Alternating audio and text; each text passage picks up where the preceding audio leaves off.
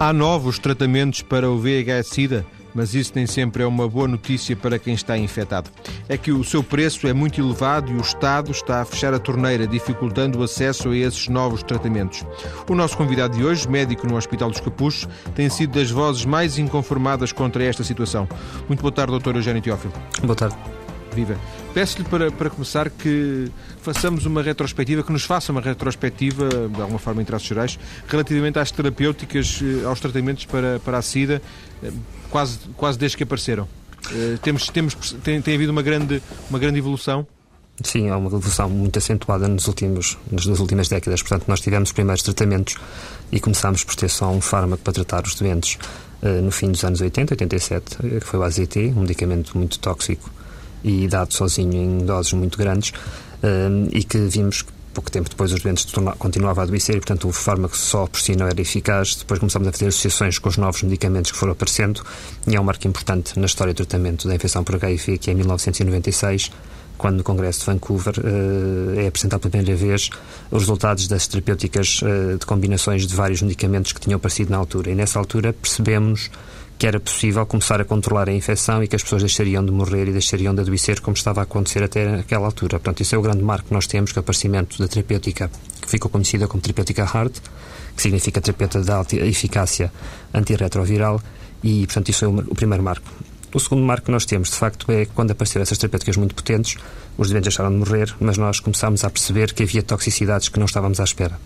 E, portanto, esse é um segundo marco importante, que terá sido o início da década de 2000, e foi nessa altura, no ano 2000, que nós começámos também a mudar um pouco a forma como tratamos. Felizmente surgiram novos medicamentos que nos permitiram tratar os doentes com uma forma menos tóxica, e hoje em dia nós temos, francamente, esquemas muito potentes, pouco tóxicos. Felizmente agora com formas muito simples de tratar as pessoas. Hoje é possível tratar os doentes na infecção por HIV com comprimido por dia, mas de qualquer forma, já sublinhou na sua introdução, o preço continua a ser um problema muito importante para o acesso aos medicamentos e para nós podermos, obviamente, como sociedade, tratar todos os doentes que pretendemos.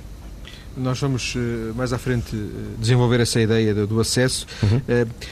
De uma forma muito genérica, e corrija-me à vontade, pode dizer-se que hoje já não se morre de HIV? Não, tenho que corrigir, Morse. Há aqui dois pontos que é importante sublinhar. Por um lado, obviamente, e isso tem sido de salientar, que a coordenação e o último ministro da Saúde que tivemos, o Correio de Campos, sobretudo, tentou muito fazer o mais possível o teste à população. Nós não podemos tratar as pessoas que não sabemos que estão infectadas, não é?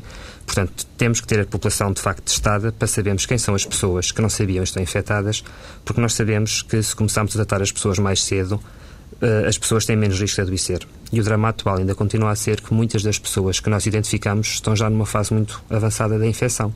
E, portanto, nós queremos evitar isso e identificar as pessoas o mais cedo possível.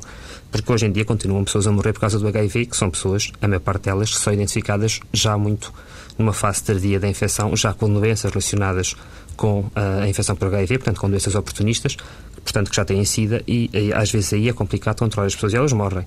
Portanto, temos que tentar apanhá-los o mais cedo, mas nas pessoas que nós apanhamos mais cedo, a maior parte dos doentes estão muito bem controlados e, de facto, para já, estão muito bem. Este teste é um teste que hoje se pode dizer que está democratizado, no sentido do seu acesso, do seu custo, da sua facilidade? O teste é barato, há sítios onde se faz gratuitamente, não é? Temos os CATOS nas capitais de distrito, e há também CATOS móveis, portanto é possível fazer o teste gratuito e de uma forma anónima. Uma coisa que se começa a discutir é se não será possível nós termos acesso, o teste que possa ser feito fora das áreas de saúde, ou seja, há populações que preferem não entrar em contacto diretamente com a estrutura da saúde comum.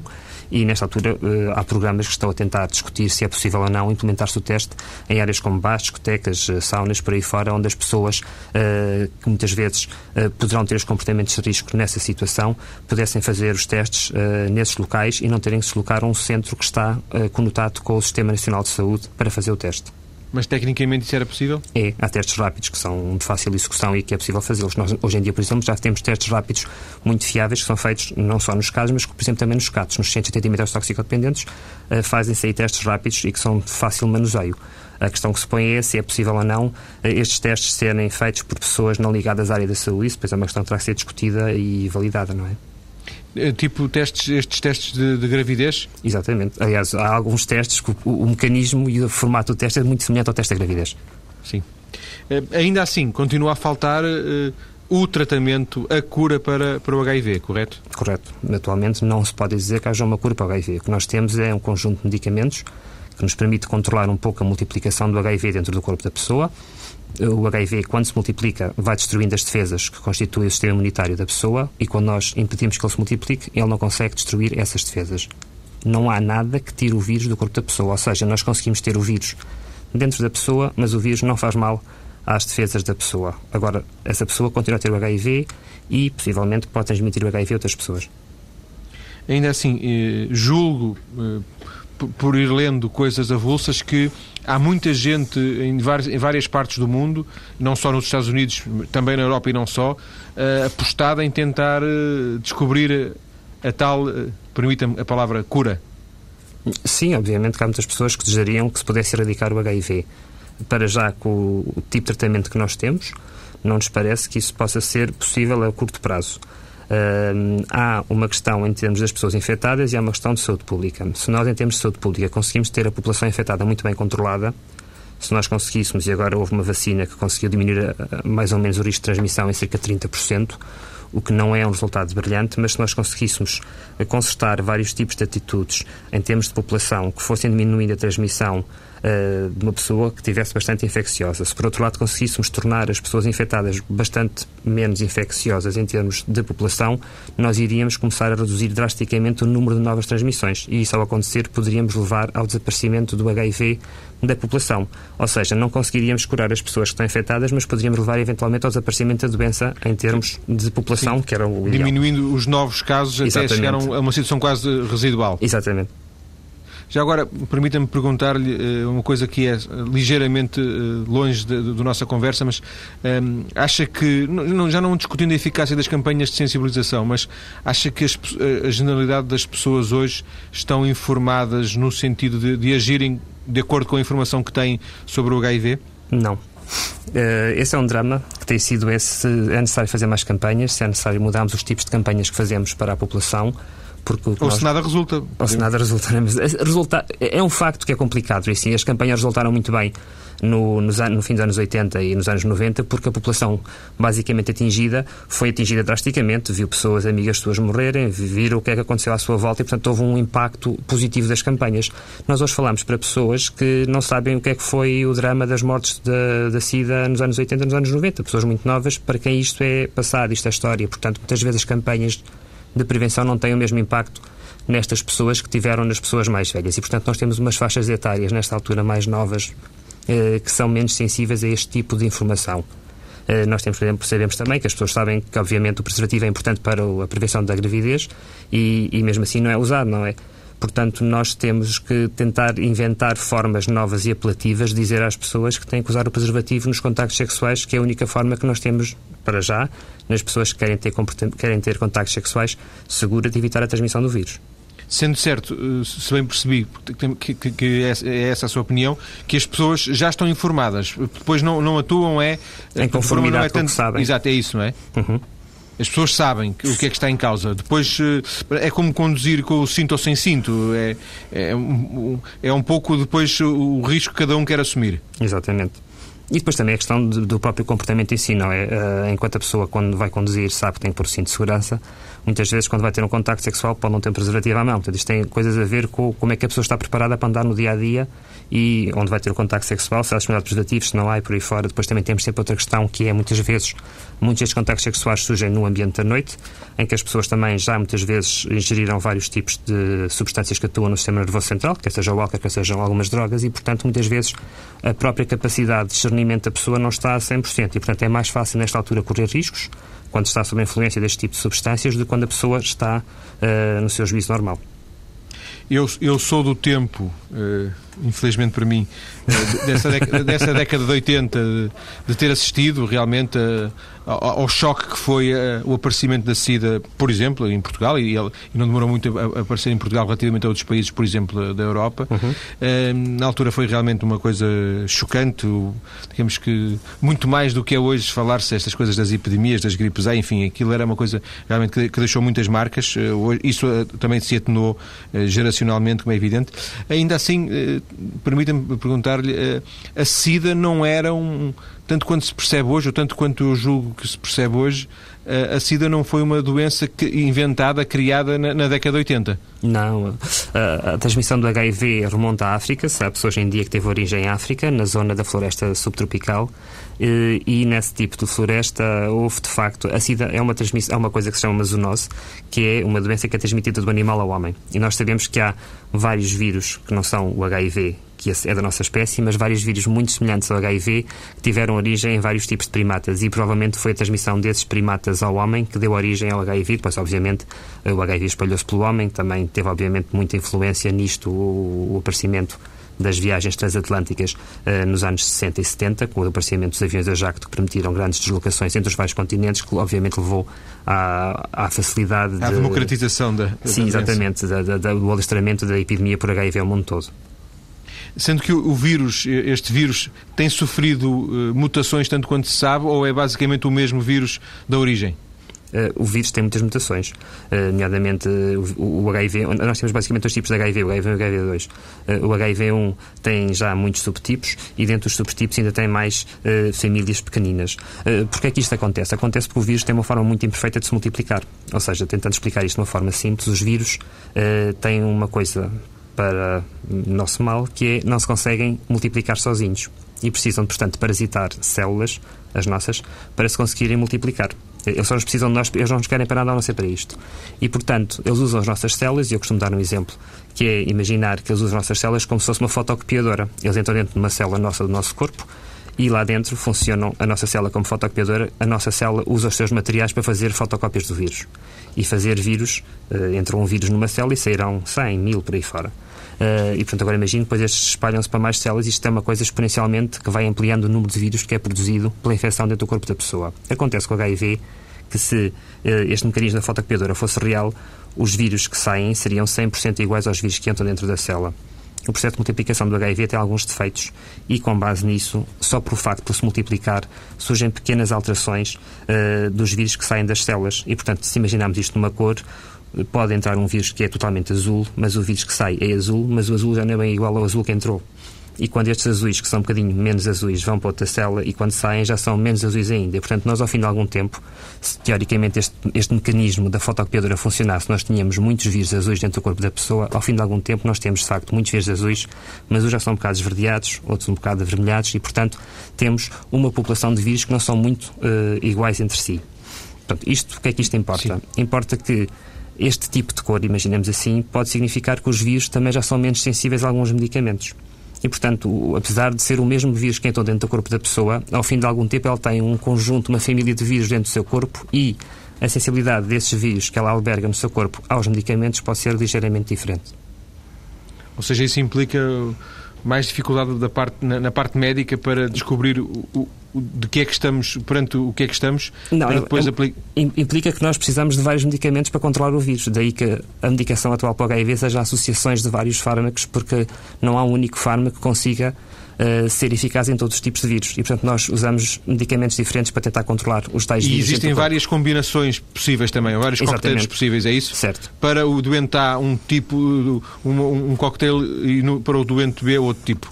É isso? Sim, pois aí nós vamos estar com outros fatores, que é as pessoas, quando tomam medicamento, têm reações diferentes ao medicamento. Ou seja, se eu e você tomarmos o mesmo medicamento, você pode ter uma dor de cabeça ou não ter, eu posso ter uma dor de barriga, você não ter, e, portanto, há reações diferentes. E, portanto, nós também depois tentamos adaptar um pouco os medicamentos consoante as reações que a pessoa pode ter. Obviamente que a primeira coisa que nós pensamos quando damos um medicamento para o HIV à pessoa é se o vírus é sensível ou não ao medicamento. E nós fazemos um teste antes de começar a medicação, que chama-se vulgarmente um teste de resistências, em que nós vemos quais são o tipo de resistências que o HIV tem, quais são os medicamentos a que ele pode responder e quais os medicamentos a que ele teoricamente não responde. E, portanto, quando tentamos começar a medicação, já temos uma orientação de como é que vamos fazer a medicação à pessoa.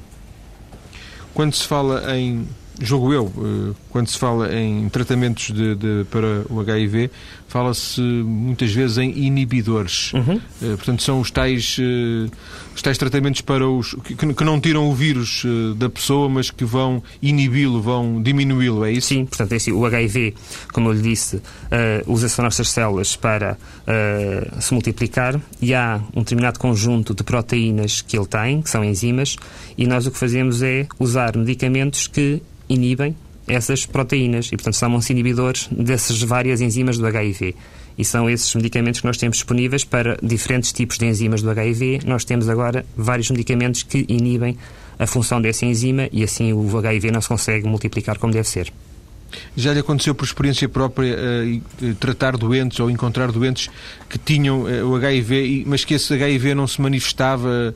De alguma forma eles conviviam sem nenhum tipo de tratamentos? Era como se ele tivesse adormecido? Há, de facto, um conjunto de pessoas que é a realidade das realidades. Será menos que 0,1% da população, que se chamam-se os elite controllers, ou seja, os controladores de elite, e essas pessoas são pessoas que têm infecção por HIV documentada, têm CD4, que é a nossa medida do tipo de células das nossas defesas que o HIV destrói para vermos como é que o sistema imunitário está, que estão estáveis, não descem, e têm cargas virais que muitas vezes são abaixo do valor de detecção dos testes que nós usamos. Portanto, são pessoas que, de alguma forma, conseguiram com o seu sistema imunitário próprio controlar o HIV sem a ajuda dos medicamentos. Mas isso, ou seja, é como se o organismo produzisse ele próprio o tal cocktail de inibidores. Exatamente, e consegue controlar o HIV. Portanto, isso são doentes ultra-estudados porque, teoricamente, se nós conseguíssemos replicar esses doentes, nós teríamos o controle do HIV sem necessidade de medicação. Ainda que ultra-estudados, sem nenhuma conclusão. Sem nenhuma conclusão. Nós sabemos, porque no problema do sistema imunitário é que nós sempre pensamos no sistema imunitário em termos de há um produto aqui que está aumentado, há um produto ali que está aumentado. O sistema imunitário funciona com milhares de interligações de vários tipos de células dentro do nosso corpo.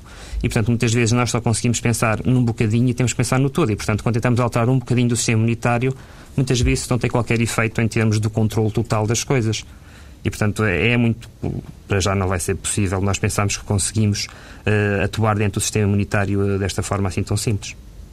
Doutor, estamos a fechar a nossa primeira parte. Vamos dedicar a segunda, precisamente, à problemática-chave que nos trouxe aqui à conversa. Vamos ter tempo para desenvolver a questão. Antes, ainda queria perguntar-lhe uma coisa. Pela sua experiência, obviamente, a sua parte não é da psicologia, mas... um doente, quando sabe que tem HIV, que tem SIDA, ainda é uma coisa de perder a cabeça? É, claro. Uma coisa nós pensamos em termos de sociedade, tudo bem, hoje em dia a gente toma outra coisa, nós pensamos que a nossa vida pode estar em risco, não é? E, sobretudo, é uma mudança muito grande da perspectiva que a pessoa tem de vida, nomeadamente é saber que vai ter que usar medicamentos para esta vida, é saber que vai ser complicado em termos de relações afetivas, estabelecer novas relações afetivas com alguém, porque depois há sempre um drama que é, se a pessoa diz a alguém que está infectado com HIV, essa pessoa pode a rejeitar, e a pessoa vai estar sucessivamente a revelar o seu estado infectado a várias pessoas, ou se por outro lado não diz nada e a relação avança, depois é a questão de mentiu e depois como é que vai conseguir dizer a verdade à pessoa. Portanto, em termos emocionais é muito complicado para as pessoas infectadas o que é que vão fazer com a sua vida. Ainda que ao nível, por exemplo, profissional, se tenham ultrapassado, imagino eu, alguns fantasmas do passado. Não, de todo. Aliás, eu digo sempre aos meus doentes, nunca, obviamente, digam no emprego que estão infectados. Isso é uma coisa que se aparece nos média, é muito engraçado de ir à televisão, chorar um bocadinho e dar palmadinhas nas costas. No dia-a-dia as pessoas são discriminadas, obviamente, pelo local de trabalho. E, portanto, o melhor mesmo é não dizer. Uma vez que não havendo nenhum tipo de consequência, uma vez que não se espalha cumprimentando a... Exatamente, não há qualquer risco de transmissão no local de trabalho e, portanto, as pessoas não devem nem têm que revelar a sua situação de saúde no seu local de trabalho. Dr. Eugénio Teófilo, vamos então ficar por aqui nesta primeira parte. Depois, quando daqui a poucos minutos voltarmos, vamos falar um pouco sobre esta realidade estranha dos tratamentos em Portugal para o HIV e também do seu próprio empenho, do seu empenho nestas questões, porque de alguma forma até, imagino eu, tanto quanto julgo saber, já passou um pouco aquilo que é a realidade mais convencional da relação paciente-médico. Uhum. Vamos desenvolver essa ideia daqui a pouco. Até já. Obrigado, até já. Estamos hoje a falar da dificuldade de acesso a novos tratamentos do HIV-Sida em Portugal. O nosso convidado, o médico do Hospital dos Capuchos, Eugénio Teófilo, é um dos médicos que mais tem lutado contra esta situação. Dr. Eugénio Teófilo, sem entrarmos em muita complexidade técnica, o que é que estes novos medicamentos... O assunto já foi abordado na primeira parte, podemos desenvolvê-lo agora. O que é que estes novos medicamentos trazem de diferente? Temos vários tipos de coisas diferentes nos novos medicamentos. Por um lado, temos medicamentos que surgiram nos últimos anos que são importantes em termos de controlar vírus resistentes aos medicamentos tradicionais, portanto, para doentes que já têm resistências. Estes medicamentos, obviamente, que são uma hipótese de conseguir controlar doentes que nós não tínhamos controlados e que iriam eventualmente adoecer por causa do HIV. Por outro lado, temos medicamentos que surgiram também, que são medicamentos de tomas mais simples, são mais fáceis de tomar e menos tóxicos. Portanto, temos estes dois tipos de fatores, medicamentos mais potentes e medicamentos menos tóxicos. Todos eles implicam algum tipo de conjugação com outros, ou há algum tratamento que se possa fazer, por exemplo, só com um comprimido? Sim, há, nesta altura, uma das empresas que faz medicamentos para o HIV tem apostado, de facto, na conjugação de vários fármacos dentro de um comprimido.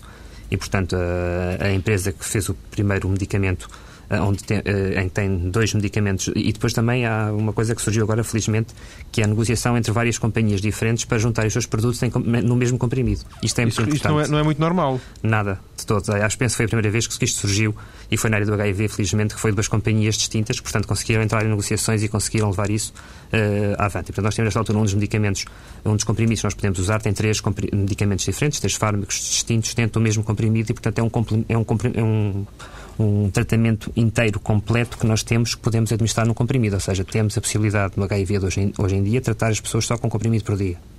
Ou seja, se eu bem percebi, duas empresas rivais, concorrenciais, uma tinha a patente de um princípio ativo, a outra tinha a patente de outro princípio ativo, e aceitaram fundir-se e criaram um medicamento comum. Certo, foi isso que aconteceu.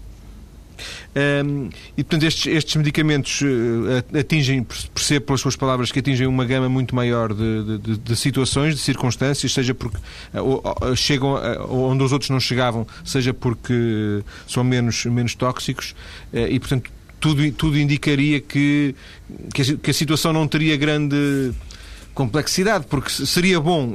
A verdade é que não é tão simples como isso, não é? Portanto, este bom de um lado não corresponde depois à realidade prática, pelo menos aqui em Portugal. Em Portugal, em todo o mundo, há uma das questões que temos que pensar, que é de facto o custo dos medicamentos. E muitos destes medicamentos têm um custo perfeitamente exorbitante. Não é admissível que haja medicamentos que custem 850 euros por mês para tratar um único fármaco, para tratar um doente, não é? Quando nós fazemos associações de três fármacos, pelo menos, se todos os fármacos custarem 850 euros, nós estamos a tratar doentes por 2.600 euros por mês.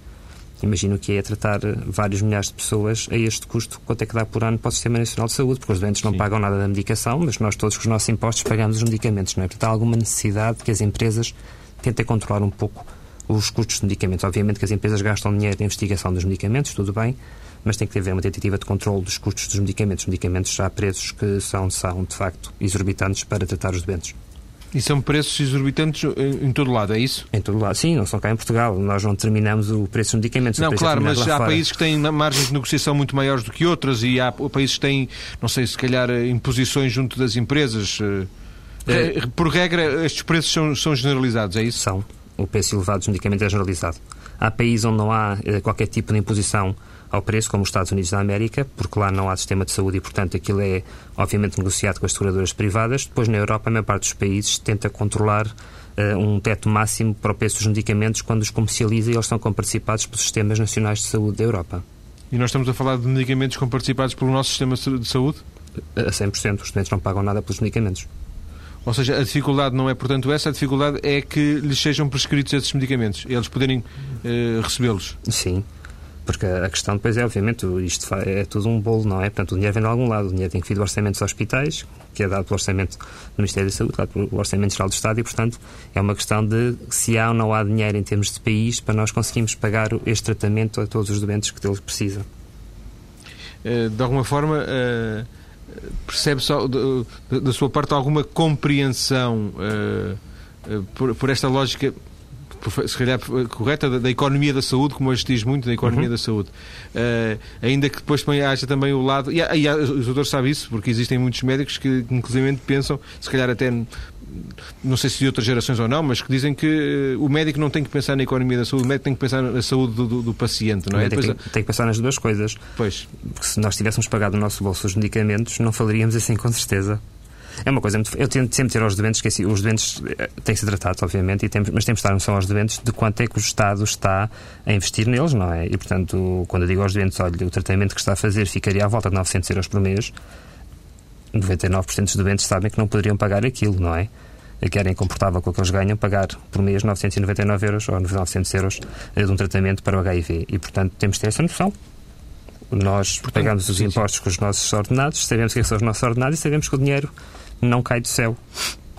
Portanto, tentando recriar uma situação tipo uma qualquer, uma situação tipo de um doente que lhe aparece no seu consultório, no hospital, para fazer um tratamento, e a quem seria indicado fazer um destes novos tratamentos, com base nesta caracterização que fizemos há pouco. O que é que acontece? O doutor tem margem para lhe prescrever esse medicamento ou não? Dentro do meu hospital, e penso nos hospitais, há medicamentos que de facto são necessários haver aprovação por parte de uma entidade que existe nos hospitais, que é a Comissão de Farmácia Terapêutica. E depois isso tem que ser negociado, tem que ser justificado, uma justificação clínica, porque é que se quer dar um medicamento àquele doente, e depois com base nisso é ou não é aceito, se há ou não há alternativas para além daquele medicamento para o doente fazer o tratamento. Mas não funciona com base em plafons, em orçamentos que estão... Às vezes já tenho feito aqui programas temáticas correlacionadas e em que os médicos, de alguma forma, anotam a questão que existem determinados orçamentos para determinadas...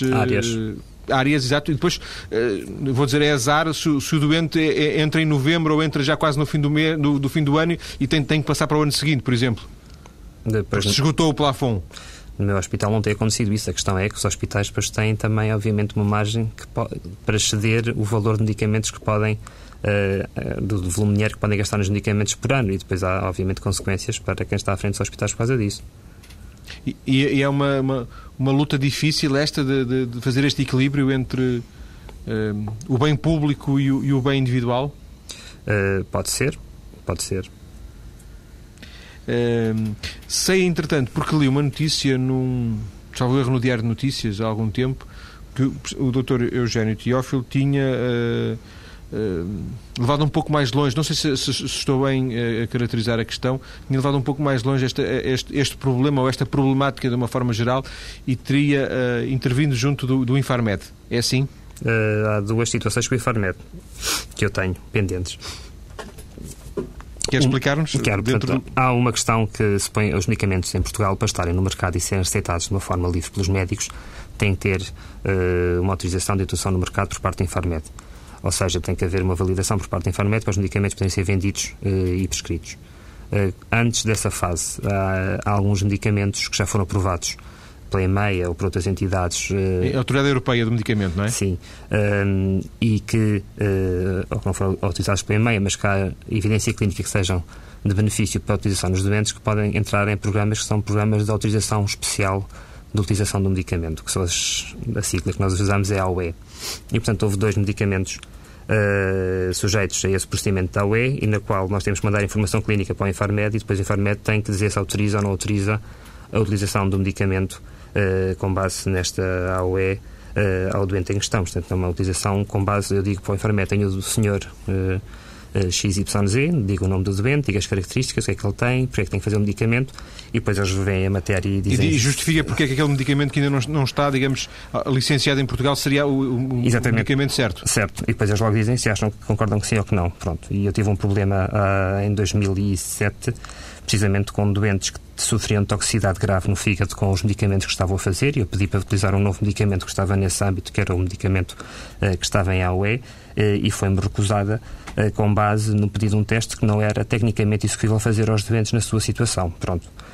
Com base nisto, eu dei-lhes uma resposta, e isto depois por estruturas internas e coisas internas do Infarmed, foi-me feito um processo de crime contra mim por parte do Infarmed, ao qual eu respondi com outro processo de crime, porque eles fizeram um processo de difamação das minhas afirmações, que eu não acho admissível, e, portanto, estamos nesta situação, nesta altura.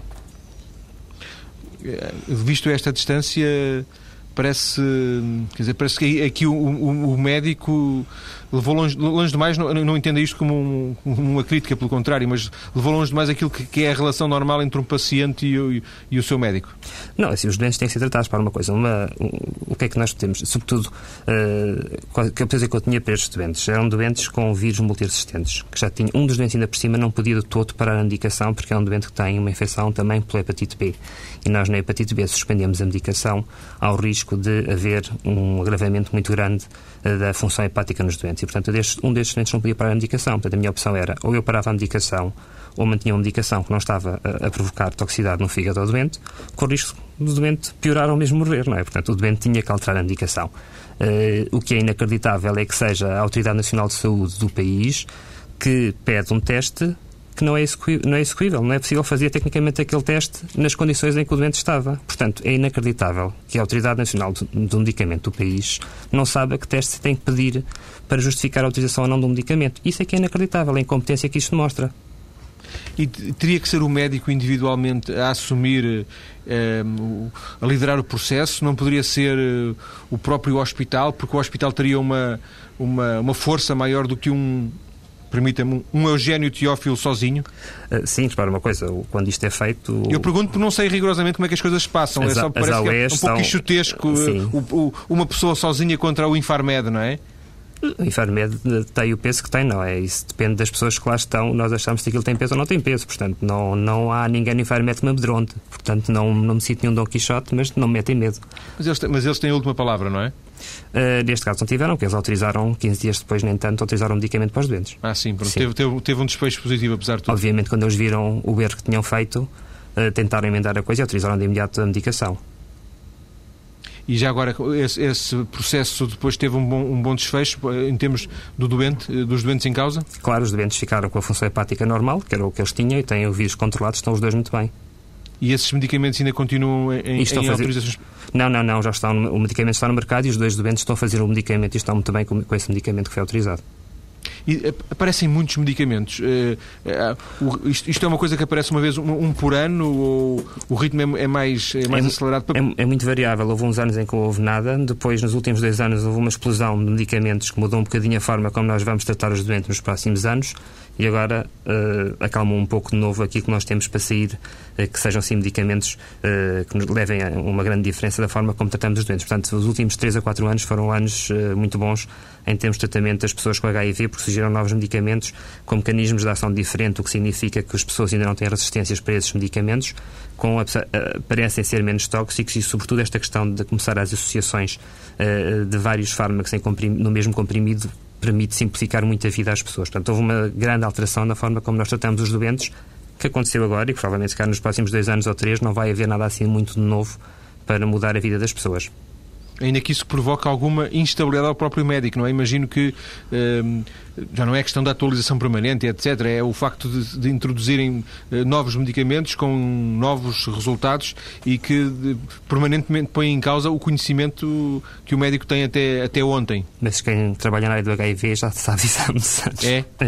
Não há a área do HIV é das áreas, de facto, que mais mexe e, de facto, o aliciente de trabalhar na área do HIV é isso, não é? A informação sobre o sistema imunitário, sobre o próprio vírus, sobre toxicidades, sobre uma série de coisas é tão grande que a pessoa tem uma grande necessidade de estudar para estar atualizada. Esse é um grande desafio em termos de tratamento das pessoas infectadas.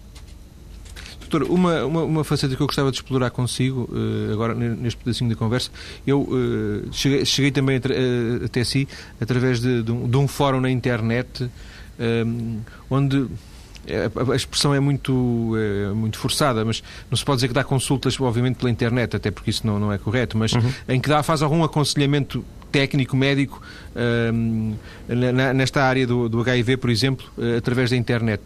Porquê que o faz? Porque é uma forma de as pessoas têm acesso fácil e é uma forma fácil de dar informação às pessoas. Mas é, por exemplo, porque o HIV ainda pressupõe algum anonimato e, por exemplo, a internet é potenciadora. Não o faria, por exemplo, se fosse uma coisa de ortopedia ou de intestinos, por exemplo? Pois não é a minha área de trabalho, mas de qualquer forma... mas a pergunta é, sente que a internet é útil e, portanto, muito mais útil do que qualquer outra área, se calhar, em que o anonimato não é tão importante? Sim, isso é um fator importante. As pessoas sentem-se muito mais confiantes e, portanto, perguntam de facto aquilo que lhes interessa, não é? Muitas vezes as pessoas, mesmo com o seu médico assistente, por exemplo, a esmagadora maioria das perguntas que se fazem naquela área do AIDS de Portugal tem a ver com questões de transmissão sexual do vírus. E muitas das pessoas, por exemplo, não se sentem à vontade para perguntar ao seu médico assistente formas de transmissão do vírus. Se calhar nem o médico assistente estaria à vontade para explicar às pessoas como é que o vírus transmite e que tipos de técnicas sexuais diferentes podem ter maior ou menor risco. E, portanto, ali, do facto de ser uma questão anónima das pessoas não me conhecerem, Deus não conhecer e as pessoas estarem perfeitamente no seu anonimato, permite-lhes fazerem perguntas que, calhar, não fariam se fosse ao vivo ou com conhecimento de quem são as pessoas e, portanto, facilita a transmissão de informação. E, para mim, tudo o que seja formas de dar informação correta às pessoas é bem-vindo. E sendo, por exemplo, em termos qualitativos, uma diferença entre as perguntas que são feitas no consultório e aquelas que são feitas na net?